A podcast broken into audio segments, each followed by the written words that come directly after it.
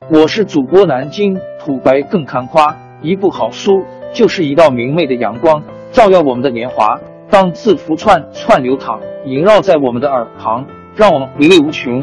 天津上元书院又和你们见面了，欢迎您的收听。听众朋友们，大家好！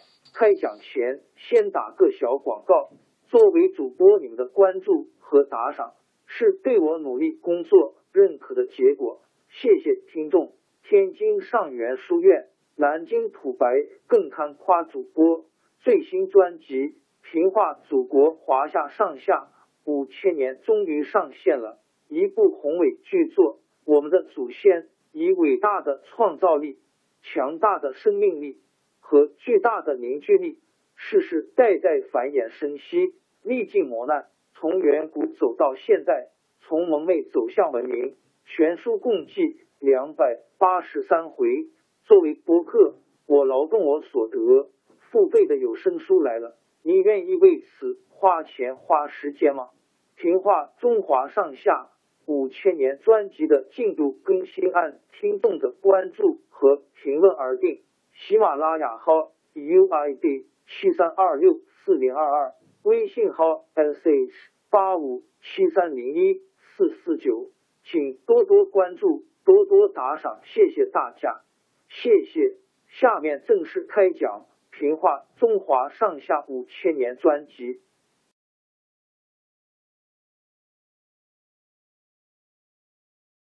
花石纲把东南一带闹得昏天黑地，出产花石多的地方，百姓遭殃也最重。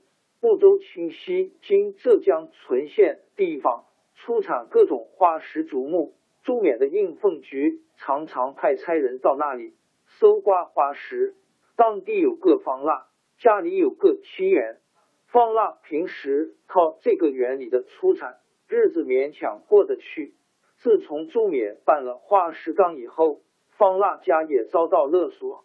方腊恨透那些官府差役，又看到当地农民兄弟受尽花石纲的苦。就决心把大家组织起来造官府的反。公元一一二零年的一天，几百个苦大仇深的农民聚集在方腊的七园里。方腊激动的跟大家说：“国家好比一个家庭，如果一户人家小辈整年劳动，好容易挣了一点粮食不薄，却被他们的父兄胡乱花费了，小辈稍微不称他们的心。”就挨他们鞭打，你们说这应该不应该？大伙儿齐声回答说不应该。方腊又说那些做父兄的浪费还不算，又拿家里财物去向敌人讨好求情，你们说该不该？大伙儿愤怒的回答说哪有这种理儿？方腊流着眼泪说现在官府赋税劳役那么重。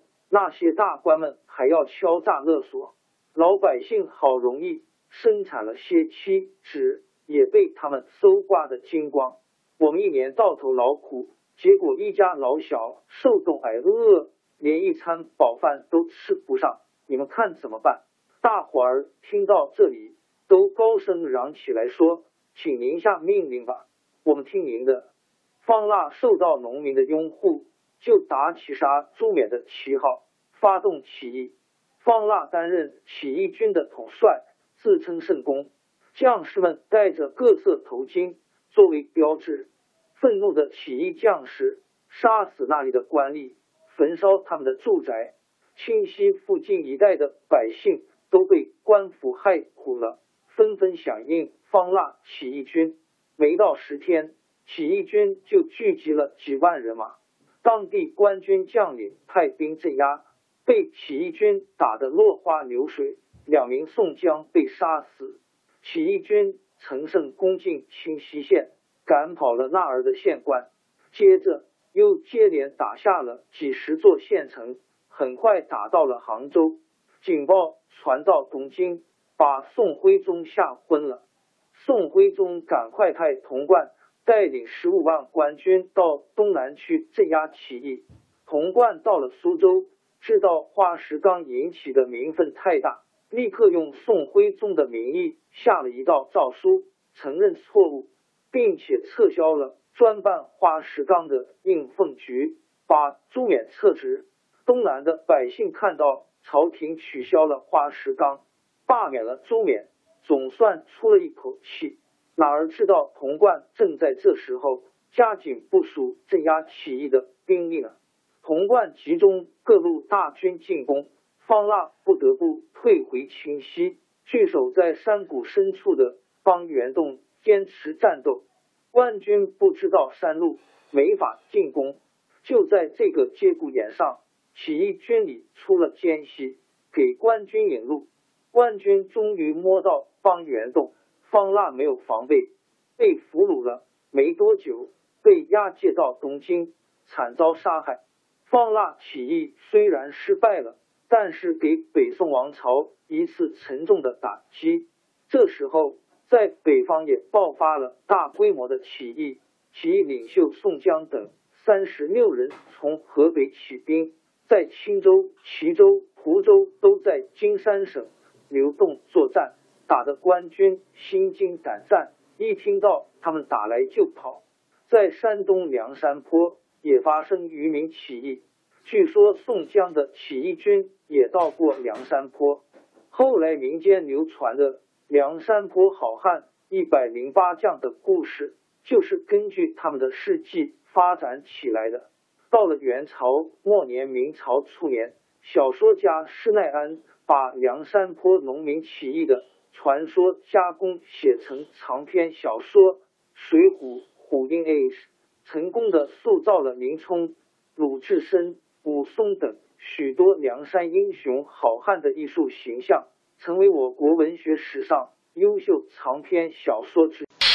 王朝更迭，江山易主，世事山河都会变迁。其实我们无需不辞辛劳去追寻什么永远，活在当下，做每一件自己想做的事，去每一座和自己有缘的城市，看每一道动人心肠的风景，珍惜每一个擦肩的路人。纵算经历颠沛，尝尽苦楚，也无怨悔。感谢您的收听，朋友们，让我们下期再见。